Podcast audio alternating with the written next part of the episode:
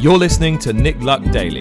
This edition is brought to you by FitzDares, by the Racehorse Owners Association, and by the Breeders' Cup.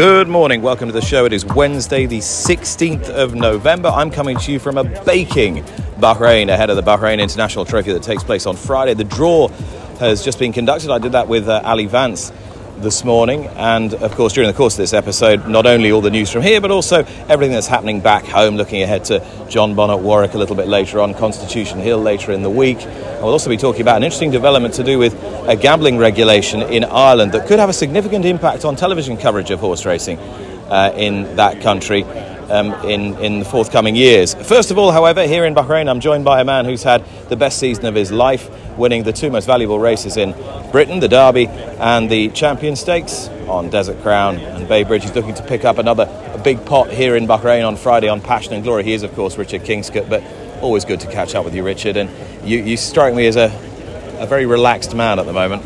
I am, yeah. Things are going well, and um, as you said, I've, I've had a great year and fingers crossed we can run a solid race and see what we can do Friday. I want to talk to you a little bit about 2022 as a, as a whole. Two fantastic horses, two wonderful races. When you when you started off the campaign, were you were you already eyeing up some of those big prizes? Did you think there was a possibility that, that they might come your way? Uh, yeah, I mean, after I rode Bay Bridge at York last year, he was one I was really looking forward to this year. Um, obviously, took until Ascot, until I got got a turn on him. Um, but yeah, you know, um, it, it, was one of the one of them years that we had horses to look forward to, and it it transpired that they were very good horses. How, how's it been building this jockey trainer relationship with? I don't think it's overstatement to say one of the one of the modern greats, really, in, in Sir Michael Stoute. Well, that's what he is, isn't he? Um, yeah, it's been great for me. Um, to get on these type of animals and learn from Sir Michael and his team and um, open new doors to me. And luckily, I've not made a hash of it on the day. You definitely haven't made a hash of it.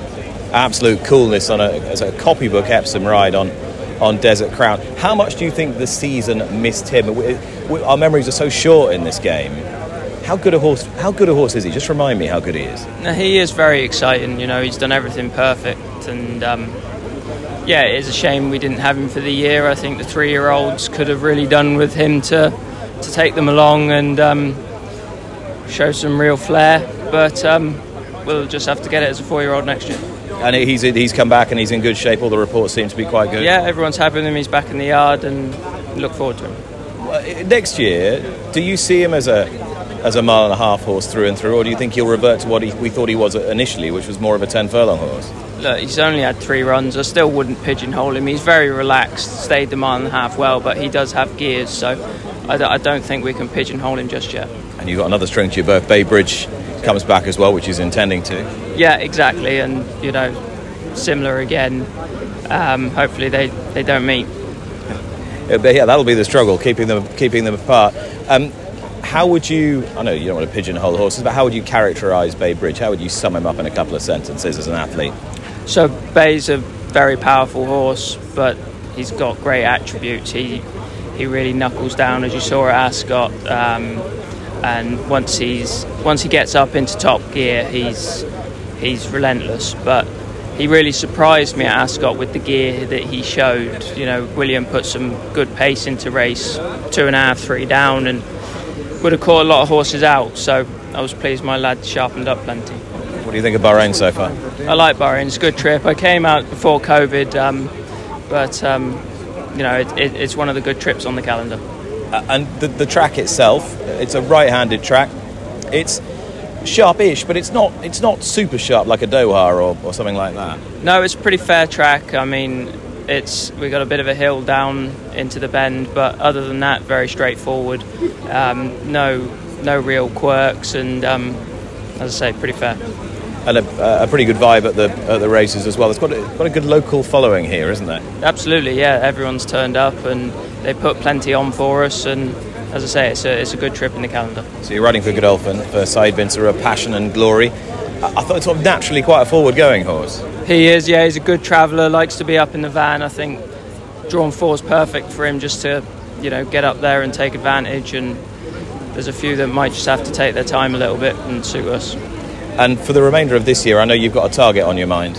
Yeah, I've got four more winners for 100, and then I can take it easy. Yeah, so I've had this conversation with loads of jockeys at this time of year before, and you think, oh, you've got like six weeks to knock off four winners. It's so easy. It's actually not that easy, is it? No, we've only got three weeks really. I get back from here, and we've got then the jockeys' break that takes us near the end of November.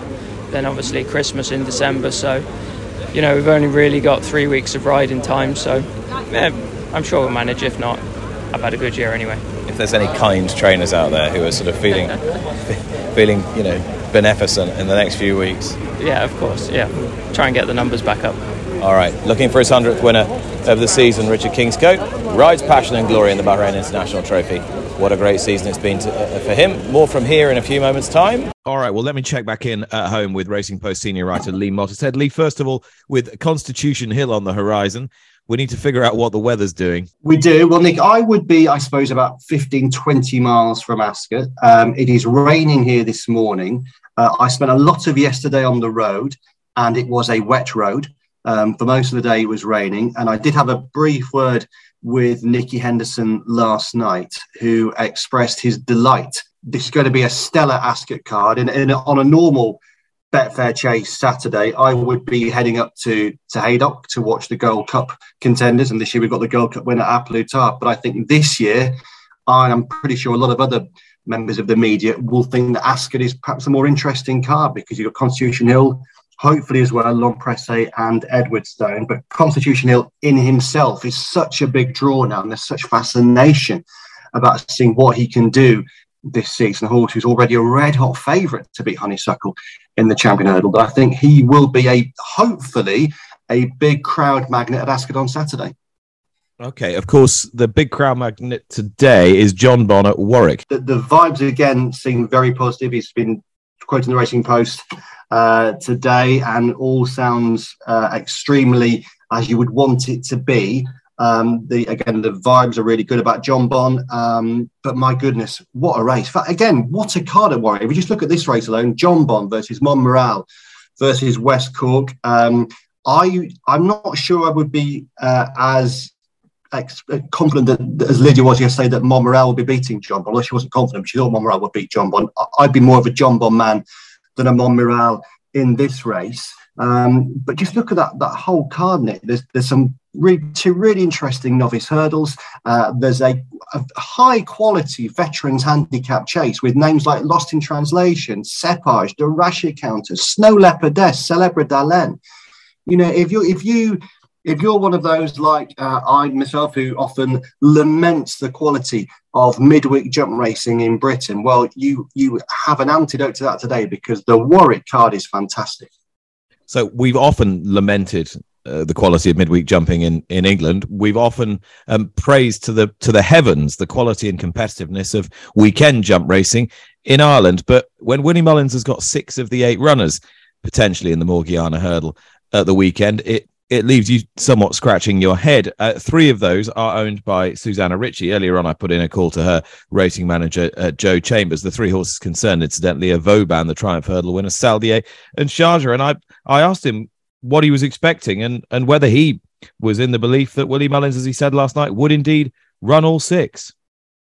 I think so. We've run two. We've we, have we have often run two against each other in this race. Saldier and Sharjah in particular. Um, so, you know, running multiple runners would be nothing new for us. I guess, to your point, Vauban is the the up and comer with the difficult second album uh, to try and achieve as a four year old rising five. Um, Saldier is going to need it. He's coming back from an injury. Um, and Sharjah is coming back from a long absence, and all roads for him will probably lead to Leopardstown at Christmas, where he's running for the statue and a fifth Matheson, as I like to say.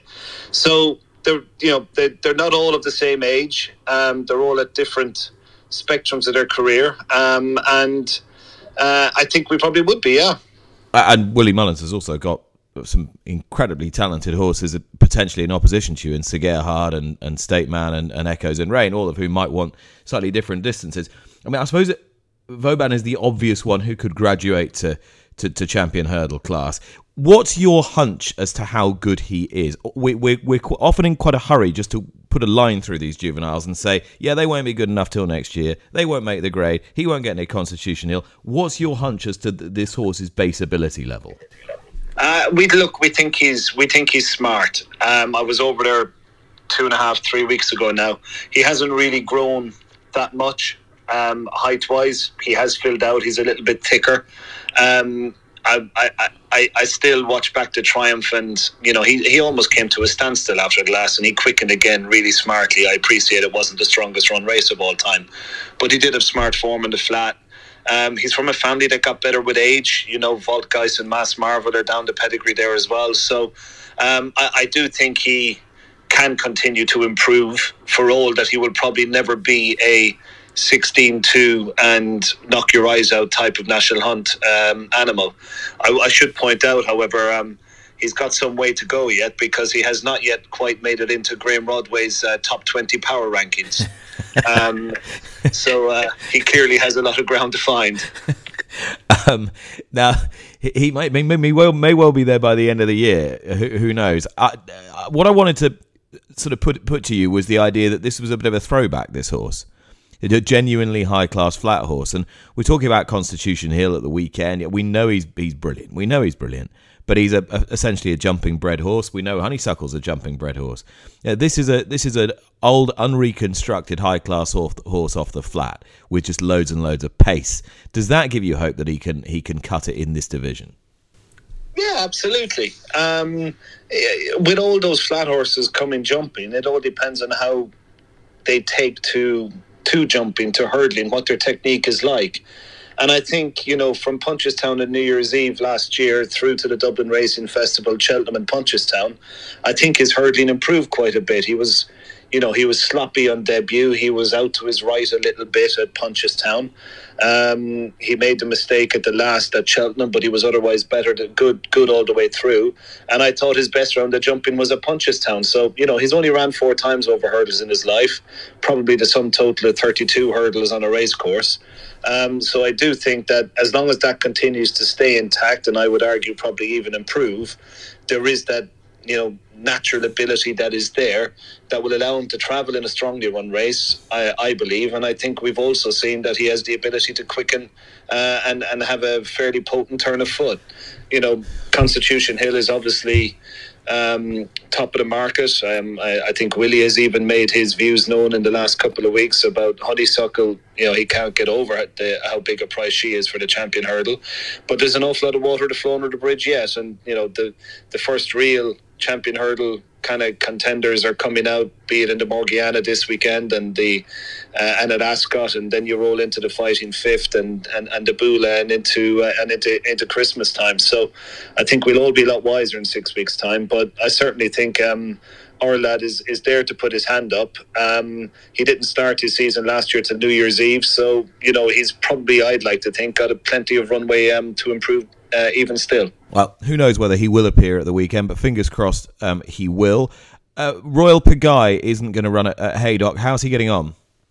Uh, he's okay-ish. Um, I was at Venetia's last Thursday, sorry, last Friday, and um, he's got a little problem with his wither. Uh, we weren't going to go to Haydock, we didn't think anyway. We were always likely to point him towards the Coral Gold Cup at, uh, at Newbury uh, in 10 days' time.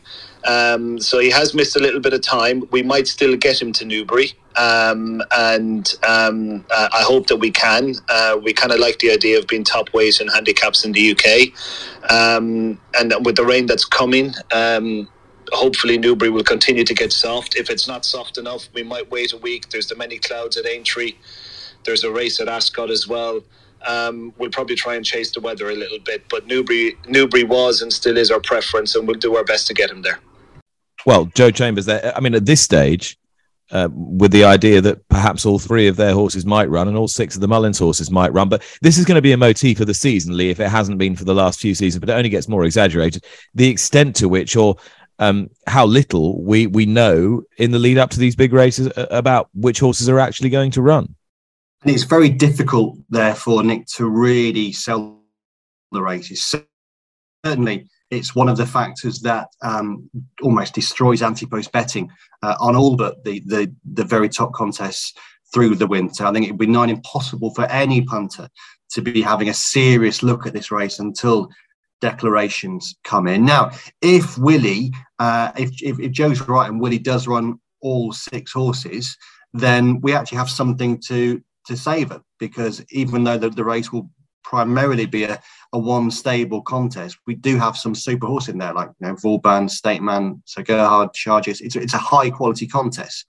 But of course, in, in a wider sense, it also paints that picture of the of a, of a sport in Ireland which even more so than the, the flat in Ireland now is, is dominated by so few trainers and also so few owners to an extent as well. That that can't be a healthy thing, but it's not a new thing. And with the best one in the world, there's absolutely no sign of that changing. Uh, Lee, just to pick up on what Joe said at the end of that interview there, um, I know you'll be encouraged by the news that they're eyeing up the uh, Coral Gold Cup at Newbury off top weight with Royal Pagaille if they can get him there and if the rain falls their way. That's what they'd like to do.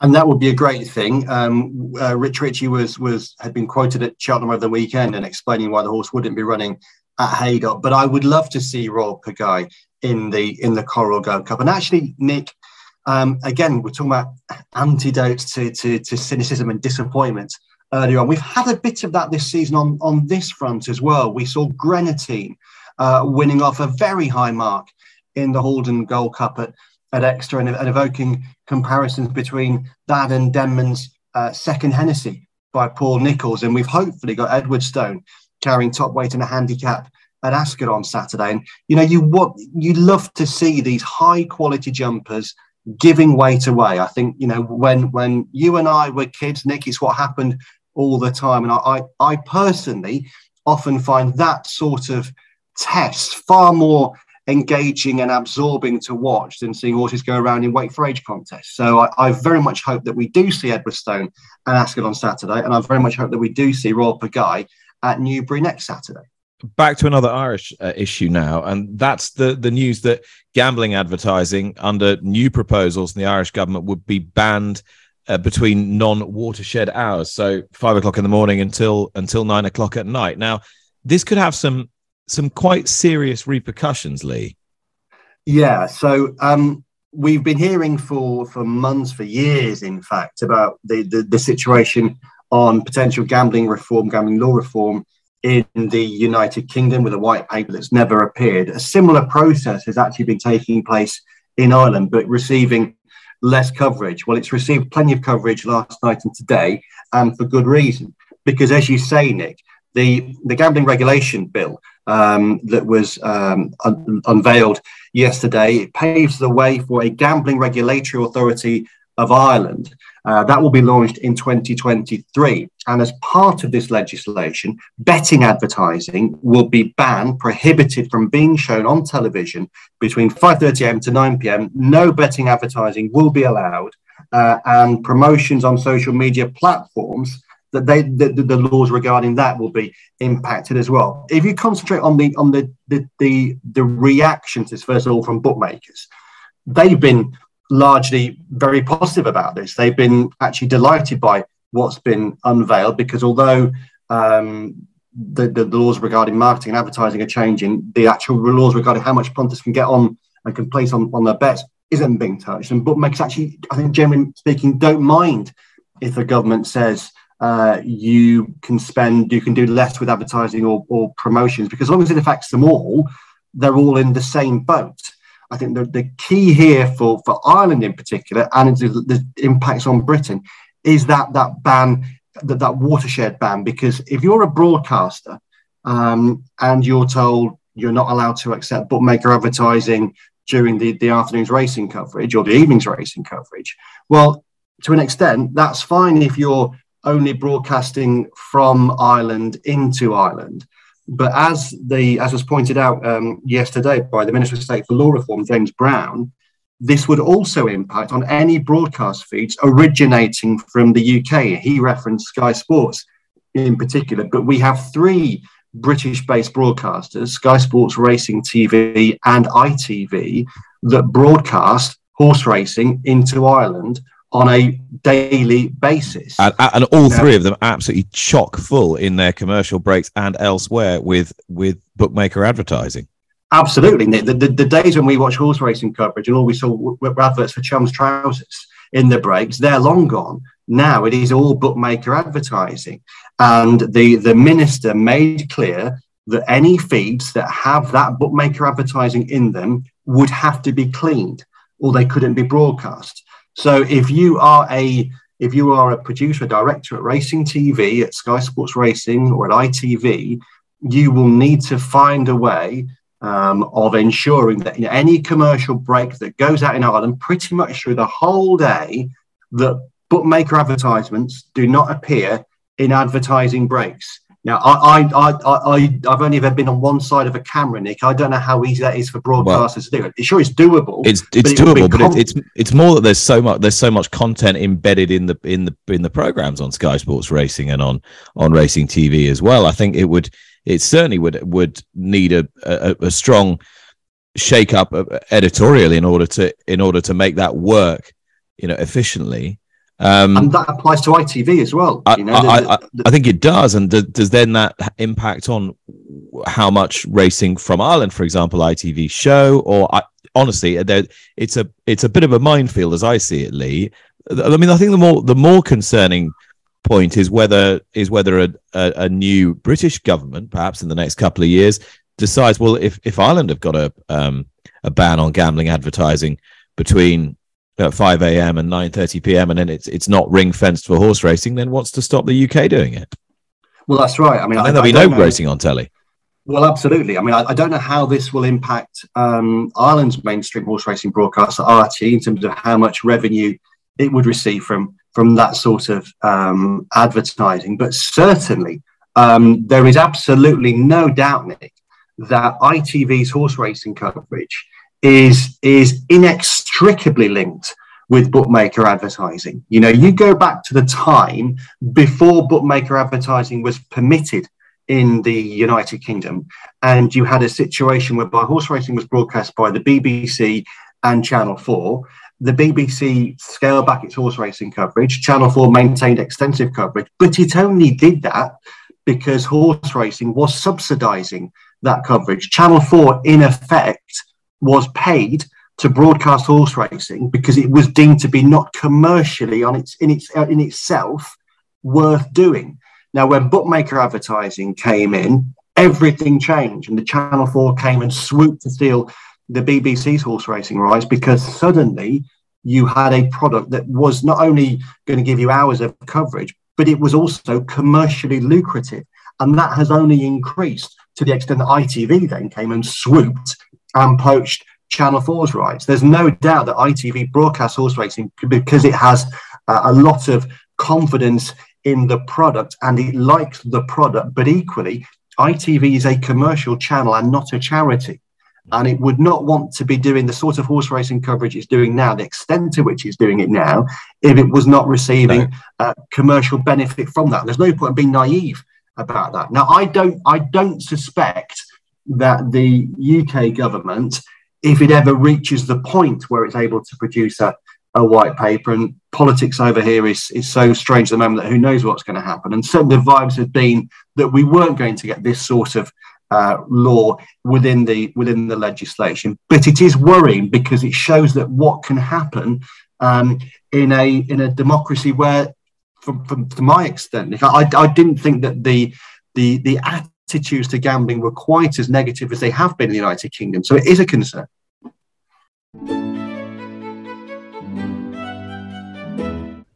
Well, the breeding stock of high caliber continues to flood into the, the Tattersalls breeding stock sale at the end of this month, beginning of next month, 28th of November to the 1st of December. Added to the list, the star two year old, the Platinum Queen, winner of the Prix de l'Abbaye, second to Highfield Princess in the Nunthorpe, and last seen when not really enjoying the rub of the green in the Breeders' Cup Juvenile Turf Sprint. Her trainer, Richard Fahey, is with me now. Oh, Richard, I bet you'd love to keep her, wouldn't you? Oh, definitely, Nick. Um, a little bit out of my hands, this, um, but she's been a wonderful filly for them. They've had great fun, and I can see both sides. I can see why they want to sell. It's it's a business. Uh, they have a chance of, of cashing in, and uh, be interesting to see how she gets on. You know, it'll it'll be good for, for the industry to see how she sells. Um, what's what's your hunch? Do you think that she makes most appeal as a as a filly who could go forward as a good sprinter next year, or is it her broodmare potential that's most significant? Well, you've probably just nailed it. She's she's got two things in her favour. She's uh, Group One winning two year old, um, and, and and plenty of black type, and good to race as well. Uh, there's no reason why she shouldn't race she improved as the year went on, and physically she's improved, not not, not just her form. And she's not just a, a sharp two-year-old type, if that makes sense. She's got plenty of scope and size, and one that you'd be delighted to be training next year. So, uh, if anybody does buy her, I would be delighted to carry on training her. You know. I think that's what surprised me the most because I very rarely get got to see her until until York, she was already down at the start at Goodwood. I didn't get to see her much in the paddock there. When I saw her walking around the paddock before the Nunthorpe, I completely revised my opinion of her because she really didn't look like a, a sharp early five furlong two year old. She looked quite different to that. Uh, she's plenty of scope and size, and uh, she's good step to her. And um, she's she's you know she she she will make a good broodmare when when her time comes. Um, but because she was so quick, people just thought she was small and, and just just sharp, but she's not she's she's a scopy girl with uh, with a good walk and, uh, and, and and a good shape about her. Uh, I mean, she uh, history has shown that she was very well bought at fifty seven thousand, and I mean, there's a lot of little shareholders in her, and I can, as I'm repeating myself, you can see why they're having a look anyway to see to see what she'll make. It'd be be great if if if if they could get a few quid and reinvest, you know. And and who's who's put all the work into this into this filly, Richard? Because she she really does seem to have been a, a, work in progress, sort of improving and strengthening, not just physically but mentally during the course of the season. Yeah, look, she she when she came from the breeze, she she, she had two speeds, uh, but we tend to find with them breeze horses there that you're, you're better off racing them, you know, because she's she's had a few runs um, rather than galloping. We we we, we ran her. But Oisin-Orr rode her out most most of the time, uh, and she spent quite a bit on the treadmill. But now now she's got herself into a routine where she can canter every day now, and uh, it wasn't she wasn't getting wound up, if that makes sense, before and after the gallop. It was when she saw the gallop, she wanted to go. But as I say, Oisin did a fantastic job on her now and got her to her to relax, and she would just go out with one other. But in in the end, the other day there in America, there she'd she she'd hack around the tracks there, no no issue. So that mental side of her is is a lot better than it was when she arrived. But uh, sometimes the breeze horses can be a little bit like that. But she, she she's got herself into a good routine, and you can train her normally now. So uh, it's onwards and upwards. A good a good break will do her a bit of good as well, and uh, I'm sure next year she'll be no problems whatsoever. Okay, that was Richard Fahey. Now, some good news that three million pounds of funding is being awarded to the Horse Welfare Board by the Racing Foundation, meaning significant progress can be made on a number of welfare focused projects. There are 17 of them, in fact, now live. I'm joined to talk about this by Rob Hezel from the Racing Foundation and Helena Flynn, who's the program director for the Horse Welfare Board. Rob, first of all, just explain how this funding is unlocked, how the industry finds this, and how you then decide how to distribute it. Yeah, thanks, Nick. Well, um, before I even arrived at the Racing Foundation back in 2015, I think the trustees back then made a pledge of a million pounds towards equine welfare. And equine welfare has always been one of the foundation's areas of focus. Um, obviously, it's vitally important to the sports social license, which are the, kind of the charitable areas that the foundation supports. But the arrival of the Horse Welfare Board and their strategy, I think, has led to a much more strategic approach. Um, and we can quite clearly see plans in place. We can see alignment of the work, coordination of the work. We can see that the likely outcomes that, that are going to be achieved. And I think the trustees of the foundation have got have got faith in the horse welfare board, and they've certainly got faith in Helena and her team.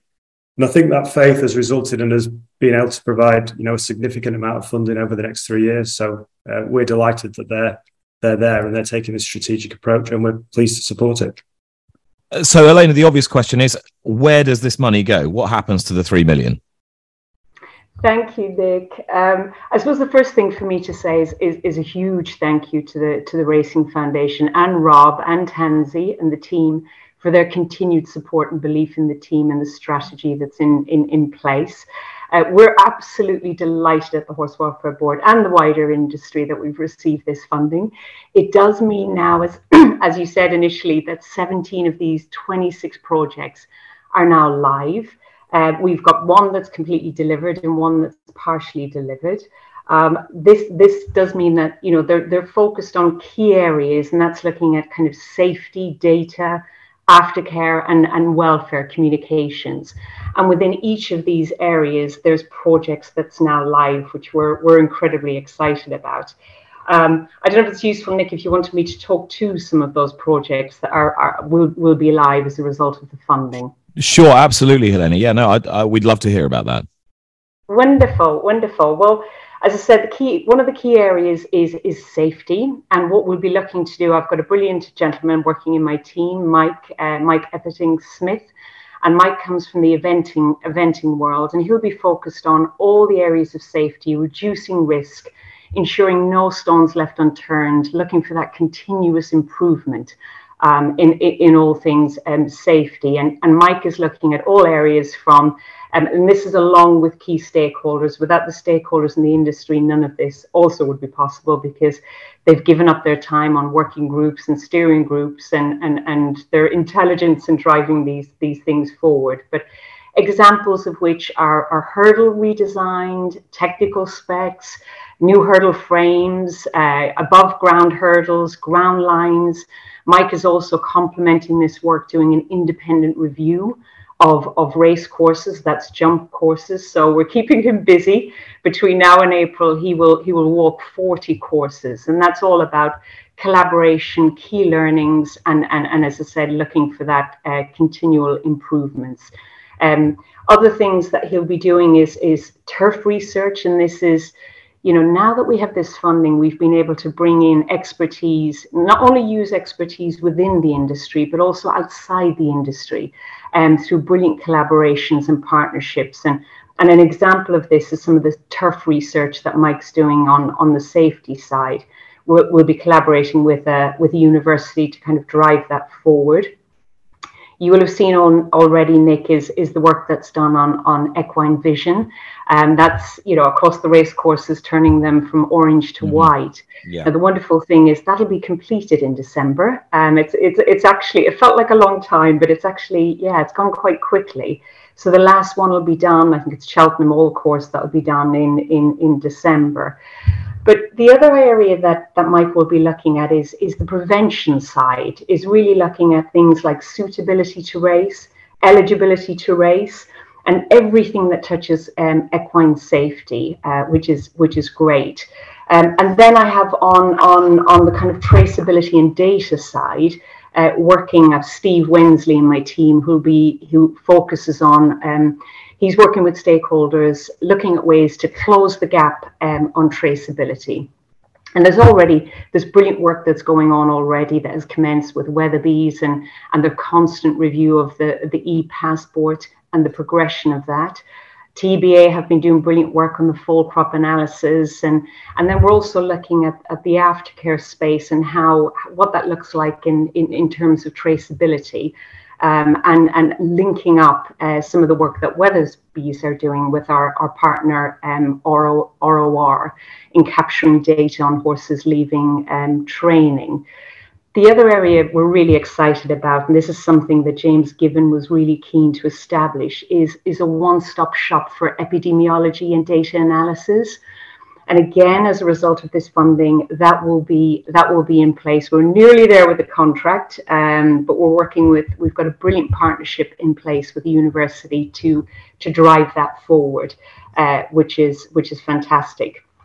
And Nick, just my last one, just to mention, there's so much stuff happening that we're so excited about. Um, but is is just looking at aftercare because I know this is a really important area from yep. for for the industry and, and and it's an area that many people are, are interested in. Um, I've got Francesca Compostela, who I know has spoken to you previously, Nick, and And Fran has come in and she's looked at kind of bringing to bringing to life the aftercare funding review recommendations. And you'll have seen that come to life in the form of um, establishing, you know, racing's extent of, of responsibility, looking at that first step out. Um, and that came with the, the establishment of the partnership with Heroes through a, we did a, a thorough um, pitch process, uh, which 60 suppliers were, were involved with, and, and Heroes was the winning center. Um, also, I don't know if you've had a chance to speak to him yet, but there's a, a brilliant gentleman that's in as the new MD for ROR, David Catlow, and, and David's got some fantastic um, strategies, visions in place to drive forward the aftercare proposition. Um, and one of the areas himself and Fran will be looking at over the over the next um, couple of months, uh, delivered early next year, will be the accreditation.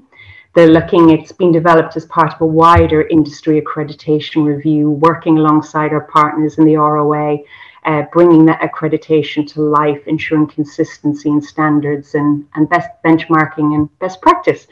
So lots of stuff. As a result of this funding, it's it's a really exciting time for us to be able to bring some of this stuff to life in the immediate future, which is which is exciting. Significant developments there, no doubt. Now, ahead of an important period, let's head to Hong Kong and J.A. McGrath.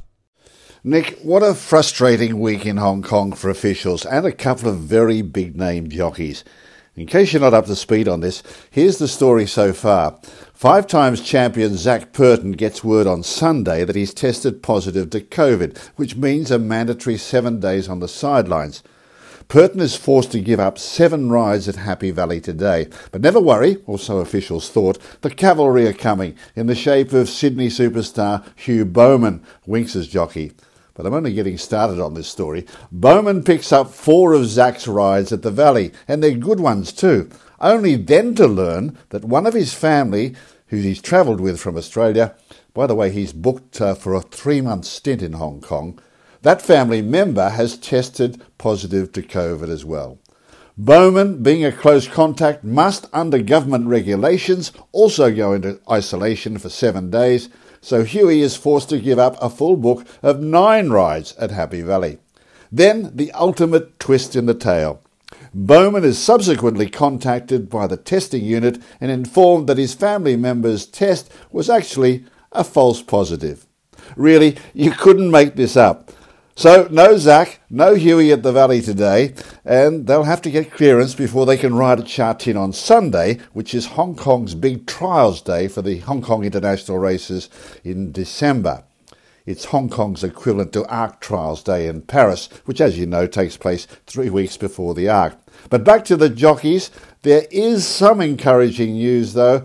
Mickael Barzalona will ride at Sha Tin this Sunday, as too will James McDonald and Blake Shinn, and also the announcement today that Jamie Kah, the only female to have won a major title in Australia, has been invited to compete in the International Jockeys Challenge next month, which sets up the first meeting on the track of Kah and also British heroine Holly Doyle.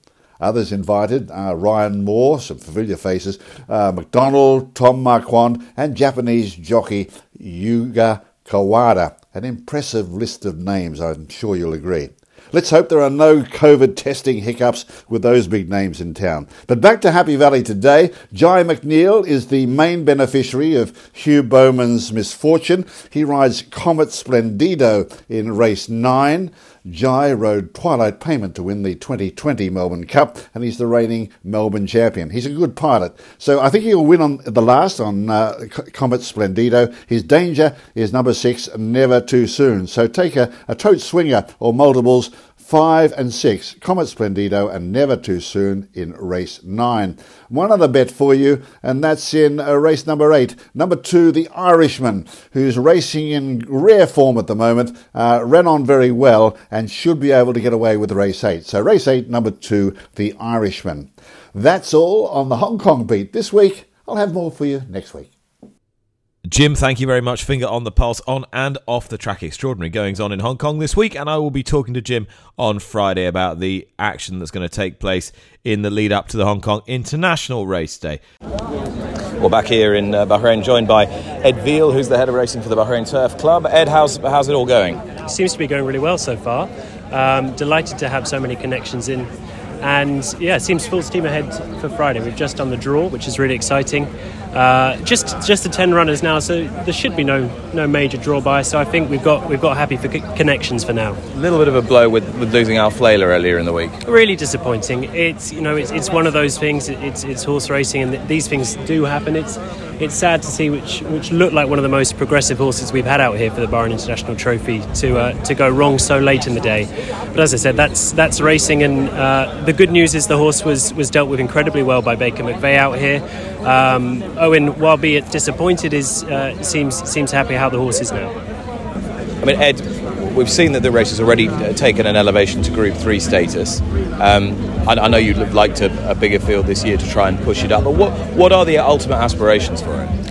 Yeah, we um, always you always want to have a full field, but we, we have been unlucky, and it, it is one of those things. But it's it's ten very good horses. You know, I'm looking looking at those names on the on the draw now, and it's it's ten quality horses, and, and ten horses who, who will hopefully help us get to that Group Two level. Um, we probably need the the first four to be of an average rating of 110 plus. So you know, onwards and upwards, and hopefully we get that in the bag this year, and, and then we we um, we realign our sights to Group One. And looking at where you're sitting in the calendar as well, you've got got quite a nice little niche carved out because you're after Melbourne, you're after the Breeders' Cup, you're before Hong Kong, Japan. It, it sort of sits quite nicely. Hence, why you got some of the big players. Yeah, I mean it sits really nicely in the international calendar, but but probably more importantly for the horses we're attracting at the moment, it sits perfectly in the European calendar of just tagging along to the to the end of the, the flat season in Europe. The, the horses don't have to stay in training for that for that much extra time that they would do if they were, you know, realigning for, for something like Hong Kong or even setting sights ahead for Saudi and Dubai. So it's um, it's well positioned internationally, but but also at the moment for, for the horses we're attracting, well positioned in Europe. Thanks to all my guests today. Lee is still with me. Lee, news from um, the British Horse Racing Authority's uh, independent judicial panel yesterday as regards that St Leger appeal that took an eon to actually make it to, to tribunal, but it got thrown out anyway. Yeah, the Cazoo St Leger Nick took place on Sunday, September the 11th this year. On Tuesday, November the 15th, we finally got a definitive verdict on the result. As uh, listeners to the pod will recall, uh, the Juddmonte filly Haskoy, trained by Ralph Beckett, finished second um, in that race. In the same race, the Marco Botti trained Giavellotto finished fourth, but there was interference on the day. Uh, as a result of that interference, Haskoy was disqualified. Giavellotto was uh, promoted. Um, the connections of Haskoy, uh, not surprisingly, challenged that decision by the, the stewards. Um, the, the, the value of Haskoy finishing in the in the in, in second place was clearly huge for a, a future paddocks value with black type, etc. Um, it went to an appeal hearing yesterday. It was not a successful appeal hearing, and Ralph Beckett summed it up rather uh, phlegmatically by saying, "You win some, you lose some." They had a go, they lost. I I didn't think it was myself uh, an appeal that would be successful, albeit I didn't see all the, the camera angles that those at the hearing would have seen yesterday. But I don't think it was necessarily the biggest surprise that Haskoy wasn't um, placed back into second place, but the, the panel thought it was an entirely fair appeal to make. So there was no there was no uh, hint of the deposit uh, being retained. But no, Haskoy does not get second place back in the St Leger. But the good news is she stays in training next season, and she will no doubt be a star to look forward to. And where is your deposit going today? Well, Nick, Nick I, I, wish I was myself going to Warwick because it's such a, a fascinating card. As I said before, I eulogised about the Veterans Handicap Chase earlier on. I think it's an absolutely cracking contest, and I'm hoping that Celebre d'Allen continued largely where he finished off last season. He was a very progressive horse for the Philip Hobbs team, I'm tipping him to win the 315, the Racing TV Veterans Handicap Chase. All right, Lee, thanks so much. Thank you very much for listening. Be back to do it again from here in Bahrain tomorrow. That was Wednesday, November the 16th.